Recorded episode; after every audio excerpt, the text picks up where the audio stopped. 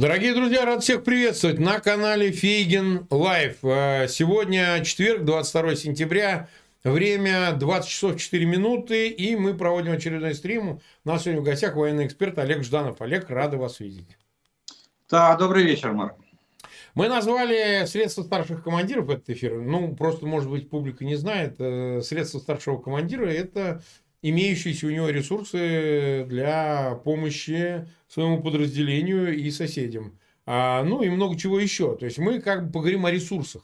Мы поговорим о резервах, мы поговорим обо всем том, что, собственно говоря, сейчас актуализировалось в связи с тем, э, что происходит, событиями, связанными с мобилизацией, объявленной Кремлем, и референдумами, как э, Э, одним из средств э, против э, наступления сил ВСУ, ну и обсудим ход событий, который к этому ко всему привел, во всяком случае на фронтах. И вот с чего мы начнем. А, вот мы сейчас уже видели, как идет мобилизация. То есть она идет. Причем мы видим, как, особенно из регионов, не знаю, видели вы Олег или нет, Дальнего Востока, Бурятии, Якутии, вот да, уже Сахалин. Бурятия, пока... Якутия, Дагестан. Пруд. Ну, в Дагестане разные пленочки, но да, тоже, тоже, тоже, тоже. Все-таки а, неожиданно для меня несколько то, что, во-первых, с такой интенсивностью все делается, да, быстро. Быстро собирают, быстро разбивают повестки, быстро завтра-завтра все отправляются. А, что бы это значило и насколько это может сейчас вот такая интенсивность и быстрота повлиять на ситуацию на фронте. То есть вот эти люди, которых собрали, они как скоро могут оказаться на передовой и в каком количестве и насколько это количество решающим образом может сказаться, ну, например, на окружении Лимана, если их туда кинут. Вот, вот таких, каких они и есть. Смотрю, там алкоголики, как обычно, там это Тагил, еще что-то там. Вот какая-то публика такая, насколько она вообще говоря, по мысли Путина, может э, стать вот этим самым средством старших командиров? А, ну, давайте немножко выдохнем. Дело в том, что ничего так быстро не делается. Так. А, повестки разносили две, две недели назад. Да. А, видимо, решение вызревало в Кремле давно. И если помните, две недели назад прозвучала фраза, что этот сам, в Российской Федерации собирается призвать 90 тысяч резервистов на сборы, на учебные сборы. Вот как в, Союз, в Советском Союзе партизан. Да. Так вот именно так, тогда разнесли повестки. Это, это было все спланировано заранее. Поэтому никакой скорости там нету. И э, мы э, в наших предположениях оказались правы, что первая волна будет примерно 100 тысяч. Э, дело в том, что материальная база вооруженных сил России не может принять больше 100 тысяч человек на сегодняшний день по оценкам некоторых западных аналитиков. Вот. Это раз. Второе, э, они, э, они сейчас эту волну, первую волну, это будет пушечное мясо, это фактически смертники, они бросят на фронт. Скорость появления на фронте этих людей может быть ну месяц, не ранее, потому что надо их еще дособирать в кучу, свести на сборные пункты, э, переодеть, переобуть, хотя бы какой-то минимальный навык обращения с оружием, угу. и только после этого, да, они могут появиться в том числе и в районе Лимана. Но э, вот э, ролики из Бурятии и Якутии оказались самыми, э, ну, для меня, допустим, показательными. Вы видели контингент, какой идет там? Военкомат. Ну, я не средний возраст, это там молодежь, Правильно, я так особенно не вижу. За 7 месяцев войны Российская Федерация практически полностью перелопатила свой оперативный резерв. Они полностью перелопатили резервистов по системе БАРС, боевой активный резерв страны. И там остались единицы, кто не поддался вот такому добровольно-принудительной агитации со стороны российских властей. И поэтому они сегодня призывают действительно средний возраст, где-то 40 плюс-минус, вот, который составит основной костяк вот этих людей. Это не солдаты. Это маршевые роты, как в 41 году. Помните, когда формировали, да, даже не переодевая в военкоматах и отправляли на фронт. И, кстати, первая волна уйдет на фронт вот в таком же темпе.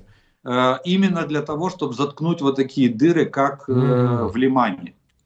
А уже вторая, вторая волна э, будет где-то, может появиться на фронте не раньше Нового года, а может быть и позже. Вот так. 53 тысячи человек. И еще, смотрите, да. Марк, угу. еще такая нюанс. Вот эту первую волну они будут вливать в действующие части. То есть пополнять, они не Правда, будут формировать очень... отдельные соединения, а именно вливать. Да, первая волна полностью уйдет на восполнение потерь. Почему я говорю, что они смертники? Потому что, ну, вы же знаете, что дедовщину никто не отменял, на войне что же? Кого посадят в первую траншею, кого первую линию пустят в атаку? Конечно, молодых, кто только пришел. Скажут, давай учись, выживешь, будешь солдатом, не выживешь, ну, тебе как говорят, честь и слава погибшему за родину. Вот. Это раз. И э, они э, за счет той техники, которая еще сохранилась в этих действующих подразделениях на линии фронта, вот они и будут воевать. А с ними могут прийти максимум грузовики, э, на которых их будут перевозить. То уже вторая волна может, может прийти с техникой, если к тому времени промышленность Российской Федерации будет способна что-то отремонтировать и поставить в войска. Вот такая вот еще особенность. Угу. То есть получается все-таки, скажем так, вот те, кого мы сейчас видим, это люди, которых уже какое-то время, неделя, две, три, уже готовили. То есть они не вчера получили повестки и не вчера да, их уже да. отправляют. Вот так да. вот. Ну хорошо. Хорошо. А, около 60 тысяч человек нас уже смотрит, больше 15 тысяч поставили лайки. Я напоминаю, пожалуйста, ссылки на этот эфир размещайте в своих аккаунтах в социальных сетях и группах. Обязательно те, кто нас смотрит из России, попытайтесь все-таки распространить э, эти ссылки, пусть посмотрят это потенциальные мобилизованные, поэтому сделайте это способом рассылки через мессенджеры или какими-то другими способами. Обязательно подписывайтесь на канал Фейгин Live и на канал Олега Жданова. В описании к этому видео по имени Олег Жданов вы проходите и подписываетесь, подписываетесь там. Там каждый день идут обзоры, эфиры с Олегом, и можете их смотреть тоже. Это очень и очень интересно. Так, а мы поедем дальше. Вот смотрите, получается ведь как? Давайте проанализируем действительно ли, вот я сам комментируя украинским СМИ, я называл две причины, по которым все это произошло столь скоропалительно. Все обсуждали мобилизацию, все обсуждали эти референдумы пресловутые на оккупированных территориях. Все было как бы более или менее понятна логика действий Путина, да, аккуратно подбираться к референдуму так, чтобы он, конечно же, все время хотел присоединить эти территории, но так, чтобы провести их и на утро не потерять эти территории путем того, что туда зайдут части ВСУ, понимаете? Ну, ты проводишь в Херсоне референдум, а к утру там уже стоят офицеры, да, вооруженных сил Украины. Ну, ну зачем проводить такой референдум? Дурак ты или нет? Ну, ну то есть, как бы обычный расчет. Вторая причина, а. которая, значит, э, касалась мобилизации, ну, она опасна, мобилизация, потому что ну, ты же действительно набираешь э, мясо, а если это мясо не защитит и не спасет, что тогда? Да и то, вот как вы правильно говорите, эти 100 тысяч смертники, их положат, а вот про них-то точно информация точно пойдет. Одно дело контрактники, шмарконтрактники, добровольцы, а эти-то принудиловкой, значит, забритые, э, про них вой-то будет стоять. Ну как так? Его забрали, его через месяц-два его уже в живых нет. Да? Угу. Ну то есть эта информация пожестче пойдет обратно-то. В семьи и так далее. Ну тут добровольного элемента нет совсем никакого. А в чем он выражается? Э, и, возможно, и реакция будет соответствующей, ну, как мы прогнозируем. И чтобы заткнуть дыры на фронте, там, неважно, от Харьковской области на Луганскую, на востоке или же на юге под Херсоном, значит, он пошел на такое. Значит, у него была безвыходная ситуация. Ему э, генералитет, там, я не знаю, Минобороны, Генштаб сказали, мы без пополнения задач по обороне этих э, участков фронта не решим. Но вот на ваш взгляд, Олег, э, что послужило главной спусковой причиной? А, ну, сейчас э, главной спусковой причиной послужила критическая ситуация на фронте. Э, дело в том, что волна, два критерия. Первое, это мы начали наносить поражение российским войскам достаточно большое. И вторая, вторая причина – это волна отказников. Э, именно с этим связано ужесточение законодательства по отказу от, от э, участия в боевых действиях. Вот эти два критерия, волна отказников и нанесенные нами потери, они стали намного больше, чем э, те люди, которых они вербовали для восполнения потерь. И это стало основной причиной, на мой взгляд, объявления мобилизации. И теперь сюда привязываем референдумы. Почему референдумы перенесли на такой быстрый срок и будут проводить именно сейчас? А, кстати, очень показательно видно видео из Дагестана. Там, где угу. представительница, женщина, представительница военкомата разговаривает с да, да, да. местными Все видели. мужиками. Так вот, она четко объясняет, Путин хочет привязать эти территории к России, потому что э, в Дагестане народ говорит, родину мы будем защищать. Ну, да. А воевать в Украине мы не будем, потому что на, на Россию никто не нападал. Войны нету, нас никто не ущемляет.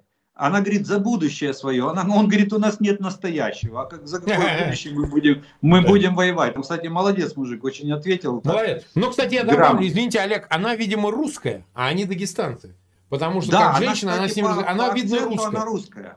Она русская, потому что они бы разговаривали на родном, если это аварцы, на аварском, лакцы, на лакце, ну, ну, во всяком случае, какой-то вот на э, своем языке бы разговаривали, а здесь разговаривать на русском. Явно она, как работник военкомата, она русская, а вот они, они местные. Вот я бы так сказал. Вот именно, да, именно поэтому она и с ними на русской. Она без акцента говорит, это правда. Да. Так вот, а он пытается, э, он пытается эти территории привязать к понятию Родина то есть в границы Российской Федерации. Он их, он их, он их объявит. Э, проводить понятно, что никто не будет, кто в условиях активных боевых действий будет проводить э, этот самый референдум. Кто в условиях э, войны будет и нашего частичного контроля, допустим, мобильной связи на оккупированных территориях. Мы же перехваты все пишем с мобильных э, этих самых станций. Да, конечно. Вот. Э, кто будет по, интер... Э, по мобильному интернету проводить сбор голосов. Мы там можем нарисовать им любую цифру в этом интернет Да, не будет никаких референдумов. Да, конечно. они их объявят, э, потому что ситуация безвыходная. А вот, кстати, Институт изучения войны американский, они очень четко это сформулировали, сказали, что и ну, опубликовали, что это именно вот такая, такое критическое положение на, ли, на линии фронта, спровоцировало Путина на... Ну, не то, что спровоцировало Путина, скажу так, оно не спровоцировало, оно убедило, э, скорее всего, вы правы в том, что это генералитет, который четко поставил ну, перед да, Путиным, Путина, точнее, поставил перед фактом, что если не будет мобилизации, не будет обороны. И, и видите, как Путин, видимо, он еще до утра решил проконсультироваться. Он отменил э, первое сообщение, перенес его на утро, и утром все-таки он решился э, сказать. И при этом он дал военным полный карт-бланш в плане количества. Он седьмой пункт засекретил своего указа и не опубликовал угу. его, где якобы стоит цифра, сколько Миллион. же будут... Э, ну да, некоторые говорят миллион. Одни говорят так, но э, смотрите, а Шойгу сказал 300 тысяч в своем интервью параллельном. Путин назвал цифру 300. Марк, смотрите, вот я вам как военный человек э, скажу по, э, по внешним признакам. Вот надо всегда смотреть э, косвенные разведпризнаки. Раз толпа идет разношерстная, и средний возраст 40, 40 плюс-минус, значит мобилизация огульная, всеобщая. Да, все. все никакой, да. никакой там... Не, это я они, согласен. Они гребут все, что могут нагрести. И понимая, что нагрести могут немного, поэтому они объявили всеобщую мобилизацию но назвали ее частичной. Частичной. Нет, да, с этим мы разобрались, уже, уже понятно, что... Дело в том, что даже повестки сейчас, вот мне при, пишут муниципальные депутаты из Москвы, там из моего родного района Хамовники, из других мест они присылают э, повестки, приходит аж инвалидам, не служившим, э, больным, О, косым. это отдельно... Всем. Марк, а это отдельная история. Вот, допустим, на европейской части России, тут, где еще присутствует цивилизация, более-менее, плюс-минус, это, это все хорошо. А вот там, ближе к Уралу и за Уралье, э, там же даже местные советы не могут сказать, сколько реально живет людей, кто жив, а кто умер. Потому что ну, да. возить покойника на освидетельствование за 200, за 300 километров никто же не собирается. Людей просто хоронят в населенных пунктах и все. И сейчас придут повестки уже на кладбище, на кресты будут так, да. Нас смотрит э, больше 88 тысяч и 24 тысячи поставили лайки. А, значит, я напоминаю, что вы можете подписываться на канал Фейгин Live, на канал Олега Жданова по ссылке в описании к этому видео. Вы можете пройти и подписаться там. Мы уже где-то около 16 минут в эфире. Вот смотрите, Олег, давайте тогда вот еще с какой э, подойдем точки зрения. Ну хорошо, набрали они там эти, допустим, 100 тысяч. Я, правда, не верю, что вот прям 100 тысяч прямо они могут отправить. Мне все-таки представляется, даже для масштабов 140-миллионной страны, с учетом того, что мы видели, как тяжело шла э, вот эта добровольная рекрутация, а там скрытая от до... Да. Ну да, скрытая мобилизация. Но вот сейчас вот резко прям набрать 100 тысяч, ну, ну, пусть посмотрим, может быть, я не прав. Э, очень сложно. Чем их вооружать? Вот сейчас давайте поговорим о тяжелом вооружении. Я вот все время э, мясо против железа. Вот это меня интересует. Это важно. Потому что ты можешь набрать 100 тысяч, но чем ты их вооружишь? На что ты их посадишь? На какие танки? На какую бронетехнику? Э, если у тебя для них, ну, понятно, там обмундирование еще с грехом пополам АКМ найдут, да, патроны, рожки. Но все остальное это, ведь это же гигантская э, значит, обеспечительная работа, которую проводить, по-моему, с моей точки зрения, уже полноценно российская армия не может. И кто ей это даст? А с другой стороны, Украина сейчас в связи вот с этими решениями явно увеличены будут ей поставки. Уже Барель а, по внешним делам, значит, э, руководитель комиссара ЕС, комиссар, значит, э, да, да, комиссар ЕС заявил о том, что уже провели совещание европейские страны, приняли решение о санкциях следующих и увеличении поставок оружия. Ну, совершенно понятно, больше солдат на фронт, больше поставок вооружений. И причем в выступлении Путина и выступление в интервью Шойгу ведь говорилось, смотрите, какой гигантский вал идет вооружений, самых современных, спутники. Шойгу вот говорил об этой группировке, которая работает на Украину. Ну, дурак уж понятно, давайте рассудим. Но если вы имеете в качестве ресурса личный состав, а с этой стороны они получают сколько хотят железа, металла и всего остального, ну как, ну в, столкновении железа и мяса живого выигрывает железо. Ну не, не бывает по-другому. То есть совершенно очевидно, что Украина да, против, в этом имеет Против танка с голыми руками, да, с автоматом не, не попрешь. Э, смотрите, самое интересное, что то вооружение, которого в Российской Федерации в изобилии, они использовать не могут. Я имею в виду э, порядка 800 летательных аппаратов. То есть 400 самолетов и там 340, по-моему, вертолетов. Почему? Потому что летчиков надо учить. А учить их надо, их, их с гражданки не призовешь. И это раз. А вот а вот танки и а, артиллерия и боевые бронированные машины, тут надо привести в пример опять достославный Урал-вагонзавод. На, помните, когда-то мы с вами говорили, что Урал-вагонзаводу поставили, а он только закрылся, да. четырехдневной рабочей недели перешел на, на состояние закрыть. Ему тут же дали распоряжение возобновить работу по сборке танков, на что завод, ответили, руководство завода ответило, что до конца года они смогут собрать 35 машин и все, больше запчастей нет.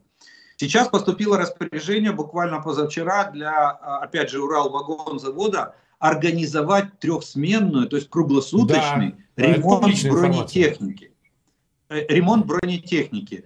И э, на что руководство завода ответило, что они могут организовать ремонт бронетехники только в одну смену, ввиду отсутствия рабочей силы. Опа, а теперь, а у меня вопрос, а, те, а рабочую силу куда дели? Отмобилизовали? Или она разбежалась? Э, действительно, на чем воевать? На, кто повезет на фронт? Где броня?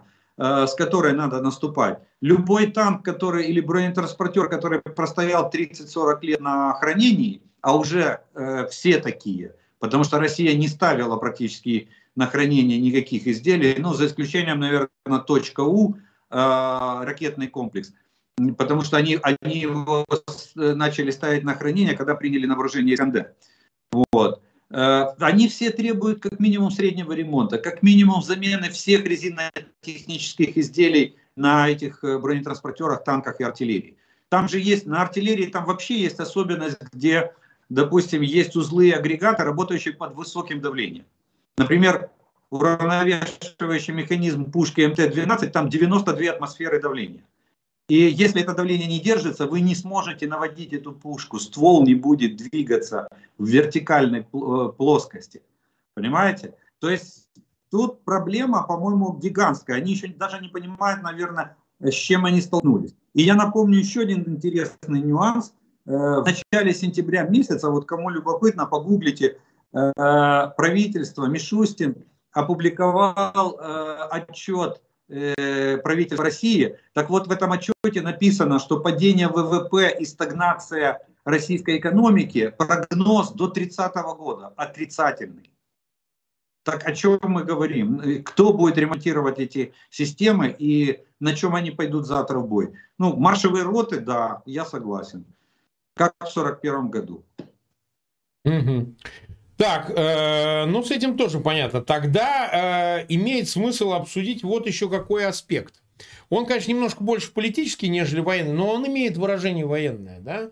А, вот закончилась в Самарканде встреча в рамках э, саммита ШОС.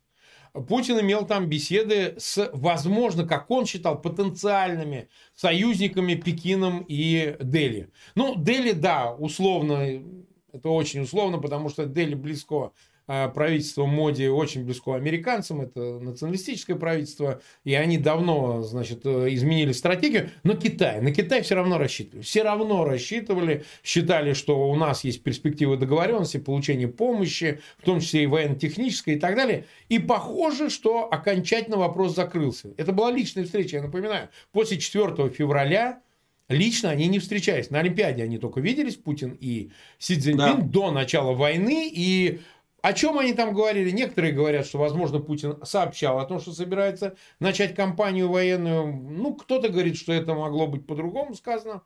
Но так или иначе, позиция Китая не изменилась. Буквально вчера после обнародования указа о мобилизации этой частичной Путиным и его заявлений о поддержке референдумов, ну, проведении референдумов на оккупированных территориях, Китай и Министерство иностранных дел выступило с заявлением, его представитель заявил о том, что а, они как бы призывают к прекращению огня, и поиску дипломатическим путем урегулирования Дипломатическому конфликта. решению. И это было, да, да, да, да, да, и это было повторено вслед за встречей, которая была между Си Цзиньпином и Путиным, которая состоялась там непосредственно в Самарканде. И еще, да. Марк, вы же забыли о Патрушеве.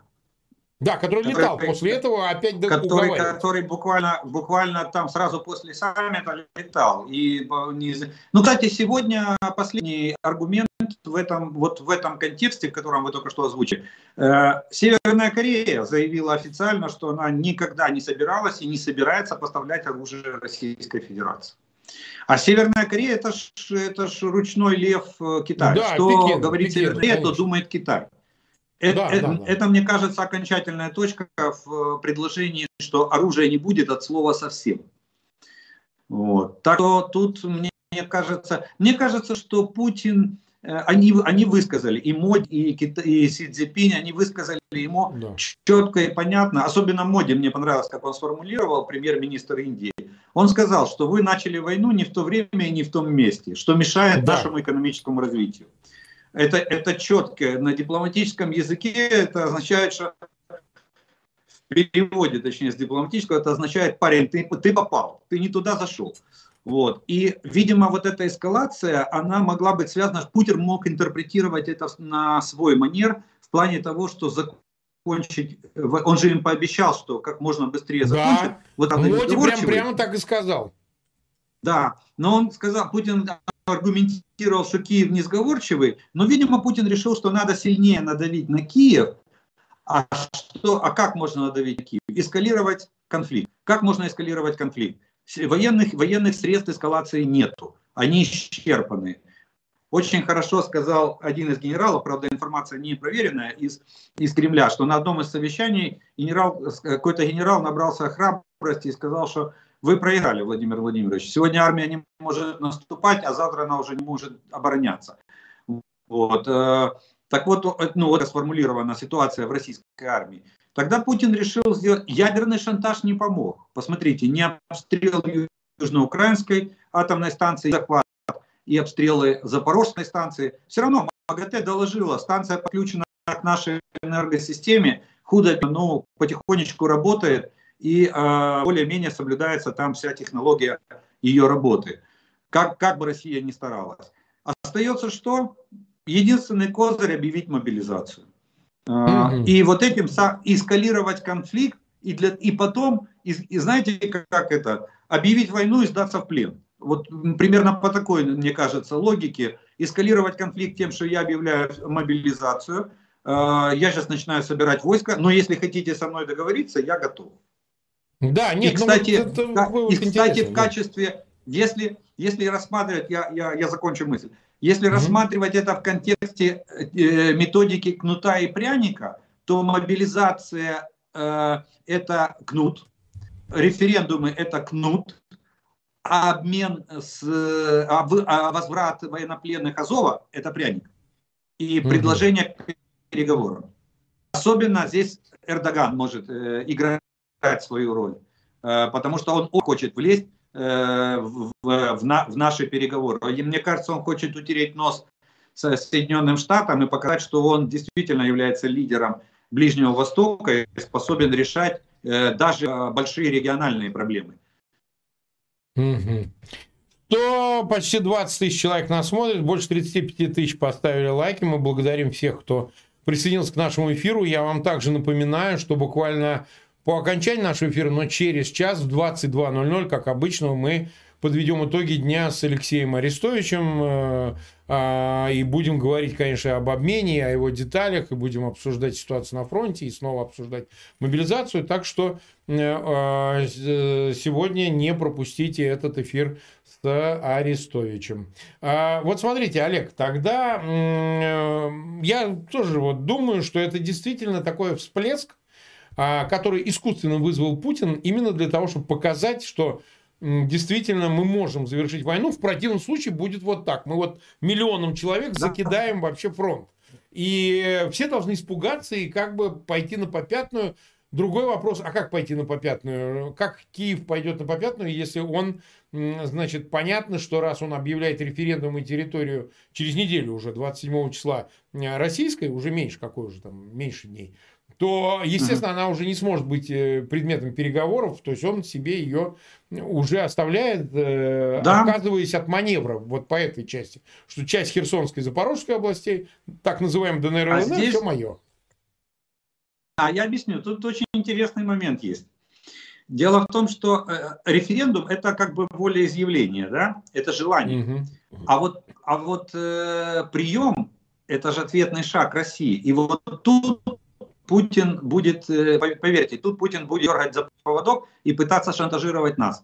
Типа, они вот, смотрите, у меня вот на столе есть заявление, да, я его могу подписать, а могу не подписать.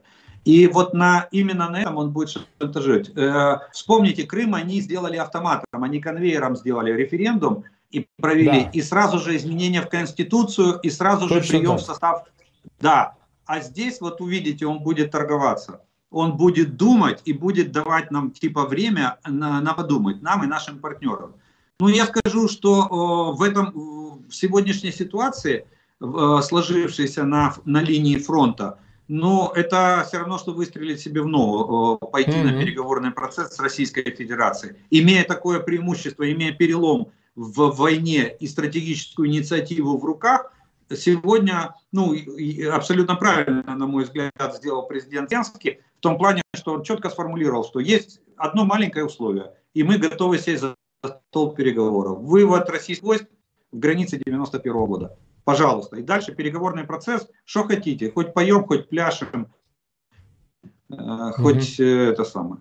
Вот. Так что вот в этом, в этом контексте да. Ну, а, кстати, вот насчет ядерной войны, я не знаю, видели или нет, есть э, на одном из телеграм-каналов есть скриншот, где там э, пропагандист Симонян написала, что э, для нас либо э, проигрыш ядерная война, нам надо выбирать ядерную войну. Типа либо, либо весь мир в труху, либо мы побеждаем. И там под ее э, твитом ответил вроде бы как Коношенков. Он ей написал, что глупая женщина, если мы свяжем, э, применим ядерное оружие, нас в течение нескольких часов США закидает томагавками. И мы даже не успеем потереть задницу а, которая измажется от страха. Ну, я изменил для эфира слова, но мысль была такая. Ну, тут э, сложно сказать, там все анонимное. Не знаю уж, да, э, я кто понимаю. там это оставил, пусть даже не, не Коношенков, но во всяком случае э, я бы сказал так, что вот в оценке э, того, насколько э, Путин решителен в вопросах применения ядерного оружия, пока, во всяком случае, это все равно выглядит исключительно как шантаж и угроза. Это не выглядит как серьезное да, намерение его применить. Да. Американцы, конечно, они, э, это же их э, любимая игра, покер. Кто, ну да. кто, кто кого обманет. Это на этом же построена суть игры. Поэтому, э, поэтому я думаю, что да, здесь Путин будет торговаться. Но вот референдум, я думаю, что будет именно таким образом, что они сейчас быстро объявят результаты, а Путин сделает задумчивое лицо и будет ждать. Э, присевший у окна своего кабинета будет ждать, э, замелькает белый флаг над Киевом или нет.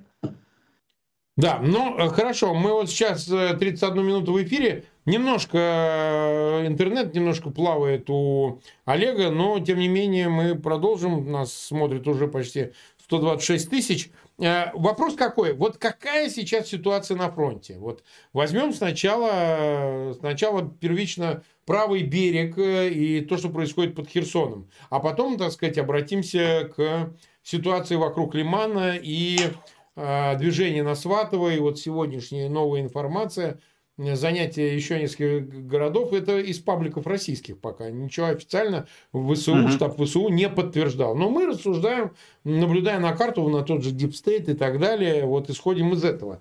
А, вот сначала под Херсоном. Насколько там движение а, перспективное, скажем так? Вот, вот что можно сказать? А, но под Херсоном ввиду численности и боеспособности этой группировки мы не спешим, потому что, ну, как бы пойти в лобовую атаку и э, чтобы она захлебнулась, нет, нам это не надо. Мы там продолжаем планомерное уничтожение этой группировки и ее, э, и ее этих самых ресурсов.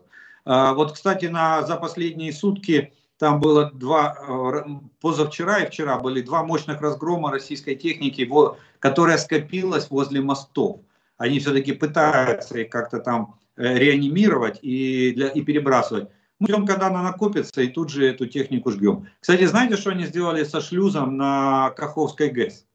Там так, же мы мост, там мост мы это 30 метров. Кстати.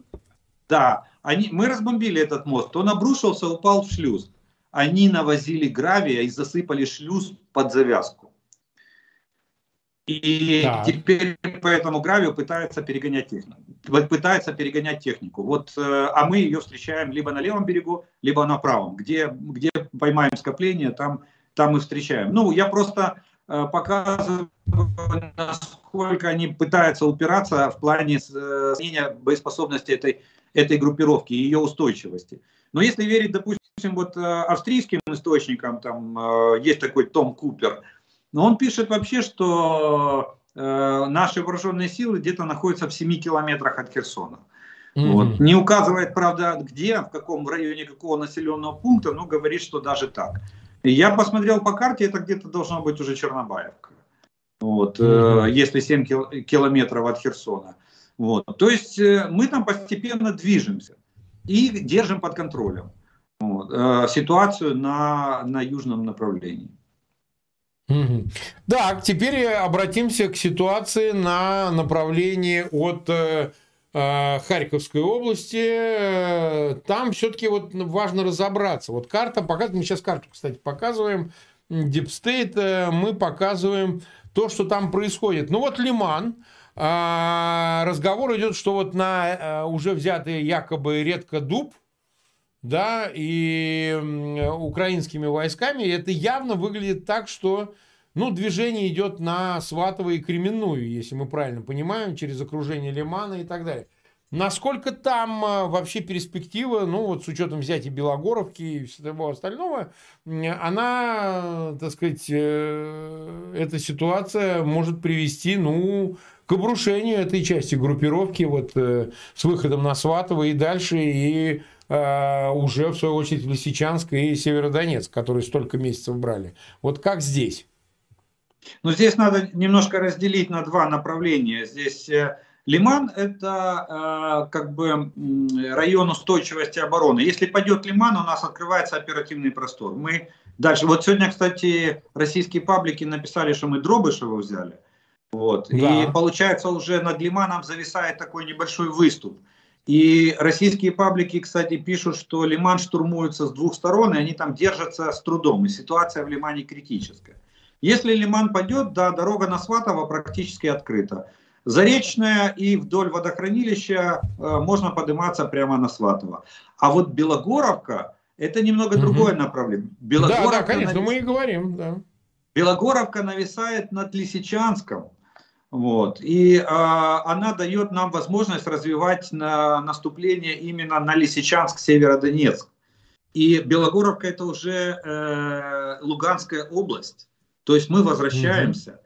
И если мы в Белогоровке э, немножко э, оттесним э, российские войска от Северского Донца, то тогда у нас будет возможность э, развивать еще плацдарм и наступать на, э, на Сватово, но уже по, э, по прямой дороге Кременная Сватово.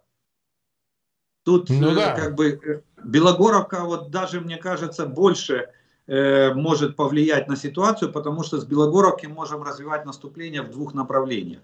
А вот Лиман это как опорный пункт обороны. Если он падает, дальше мы можем, можем развивать успех более, более высокими темпами. Ну понятно. То есть это два основных направления, на которых следует ожидать какого-то развития ситуации. Потому что на всех остальных, ну вот еще тогда поговорим о Бахмуте, потому что но вот из того, что говорил Путин, возникало ощущение, что вот мы медленно двигаемся, вот на Бахмут, видимо, он имел в виду вот на границу Донецкой области. Вообще, как это все выглядит, когда ты, ну, тебя отпадает в одном конце, а ты тут еще пытаешься где-то какие-то проводить э, наступательные операции, когда тебе надо решать вот э, более острую проблему. Ну, хорошо, возьмут они Бахмут и потеряют Херсон. Вот я вот об этом. А какой тогда смысл? Дело в том, что э, на Донецком направлении, вот направлении Солидар-Бахмут, на, на этом рубеже, там же боевые действия ведет не регулярная армия, вооружен, не вооруженные силы, не регулярные войска. Там, там есть немножко десантуры, и в основном там костяк составляют вот эти частные военные компании. Именно по этой причине там не прекращаются атакующие действия, потому что контракт, эти э, частники которые подписали контракт, э, они не могут отказаться идти в бой. Это не, не контрактники вооруженных сил. Что написал рапорт, кинул командиру на стол и пошел, сел в кустах и сидит, э, не хочет возвращаться в окоп. И ты ему ничего не сделаешь. Вот. А здесь они не могут. И это единственное, здесь еще, мне кажется, они жгут этих ЧВКшников для того, чтобы хоть чуть-чуть ублажить Путина, чтобы хотя бы угу. в докладе прозвучала одна фраза, что вот на Донецком направлении, что вот вы правильно сказали, на Бахмут угу. мы немного, на Бахмут мы немножко, хоть чуть-чуть, но движемся. Мы типа пытаемся отбиться, э, точнее отби, э, захватить Бахмут. Но э, уже два месяца, август ну, да. и сентябрь уже заканчивается, они два месяца стоят на одном и том же месте. Э, вот тот же рубеж, этот опытная там э, Кадема и, и, и этот самый Зайцева, и эти бои идут уже, уже два месяца. Они не... Но вот то, что они наступают, в докладе, я думаю, это, это звучит с акцентом для того, чтобы ублажить слух вождя. Поэтому, к сожалению, поэтому мы там вынуждены стоять жестко в обороне, и действительно там очень напряженная ситуация в плане э, ведения боевых действий. Все, с этим разобрались. Теперь э, я бы все-таки хотел, чтобы мы обсудили вопрос, который тоже затрагивал Путин в своем э, выступлении, касающийся Крыма. Причем он, э, я бы сказал так, впервые на своем уровне подтвердил, что удары по Крыму, ну, он сказал Крым и приграничные территории. Он не говорил, что это Белгородская область и так далее, но он, в общем, признал, что это, да, удары которые наносились э, вооруженным силам Украины. То, что украинская сторона в лице того же Залужного в своей публикации, в этом тексте, в этой статье признала, это понятно. Да? То, что, так сказать, э, бродило в качестве информации, тоже понятно. Но теперь Путин признает, что удары по российской территории осуществляются. Два И что месяца. в ответ? Два, Два месяца, месяца, да. Ну, март.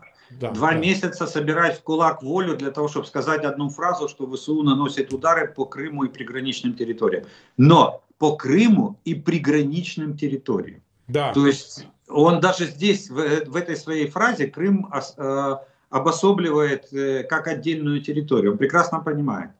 И, и э, Крым для меня, я думаю, что Крым это лакмусовая бумажка. Посмотрите, под, нашими, под нашим натиском, огневым воздействием, авиация ушла из Крыма, ушла, российская.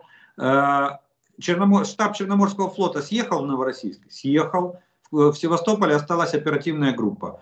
Подводные лодки, дивизион подводных э, лодок ушел с Севастопольской бухты? Ушел. Куда? В Новороссийск, на российскую территорию, на российскую военно-морскую базу. Так что он, и он даже в своей фразе говорит Крым и приграничные территории. То есть, мне кажется, что э, и Крым выступает вот в чем лакмусом, в том, что э, он не привязывается, он не может сегодня встать и сказать, что Крым же наш, хлопцы, это же Родина, вы идите защищайте ее.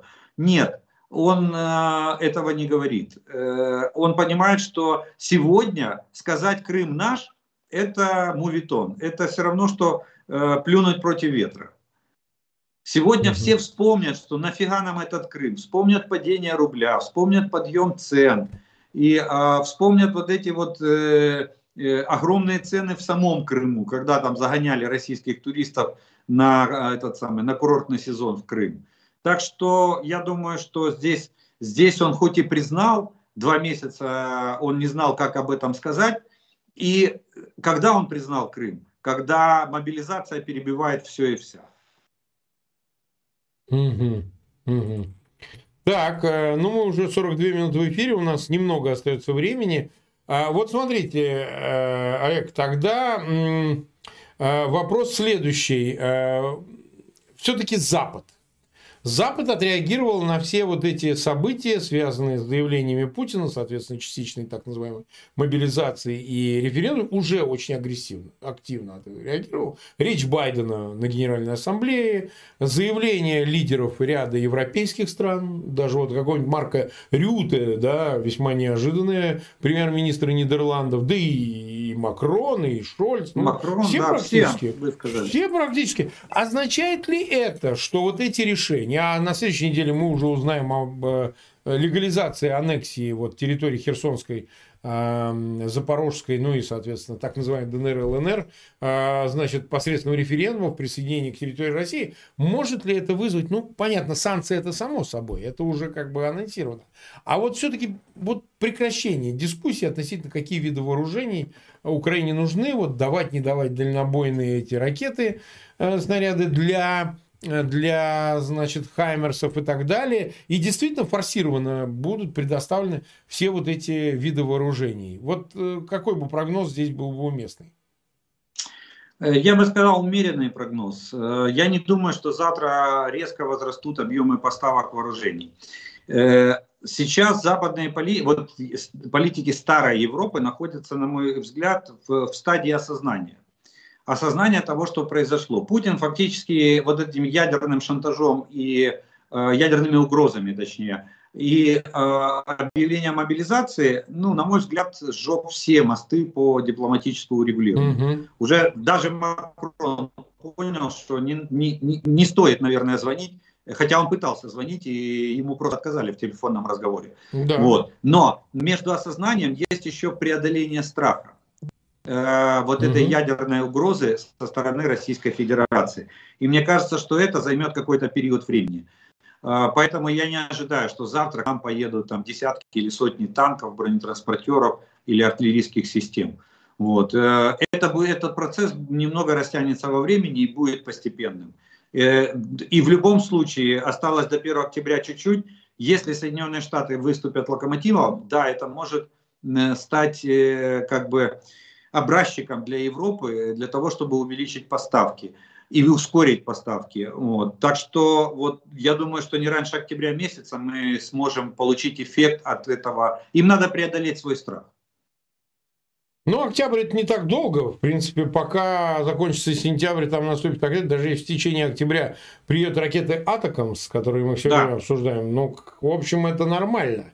А самое ведь главное, что ВСУ не прекратит э, наступление, об этом уже многократно заявлено после вот этих э, решений в Москве. А, то есть все продолжится и никого не убедит то, что теперь это российская территория. То есть пировая такая надежда на то, что мы вот тут говорим это, втыкаем русский флаг и говорим, что ну все, с этого момента вы вообще не дергаетесь. Но нет, это не производит никакого впечатления в принципе, и поэтому я думаю, что здесь больше вопрос о том, что если действительно им удастся какую-то э, массу людей отправить на фронт, вот то, что мы говорим, пополнить а, недостающие на этих основных направлениях, на правом берегу Днепра и, соответственно, вот здесь в районе Лимана, ну, наверное, растянуто там в разных местах, но они затыкать будут дырки, то все равно это увеличение количества, на него надо ответить, там, не знаю, большими ударами артиллерийскими, и там хаймерсов, и э, другой дальнобойной техникой, ну, так, по логике, чтобы ну, этот эффект схлопнуть от э, пришедших новых свежих сил. Вот я бы так сказал.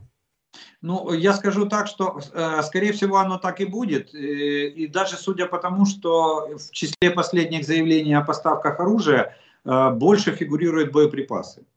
Это радует, то, что наша артиллерия теперь не будет сидеть на голодном пайке, и мы сможем спокойно выполнять боевые задачи.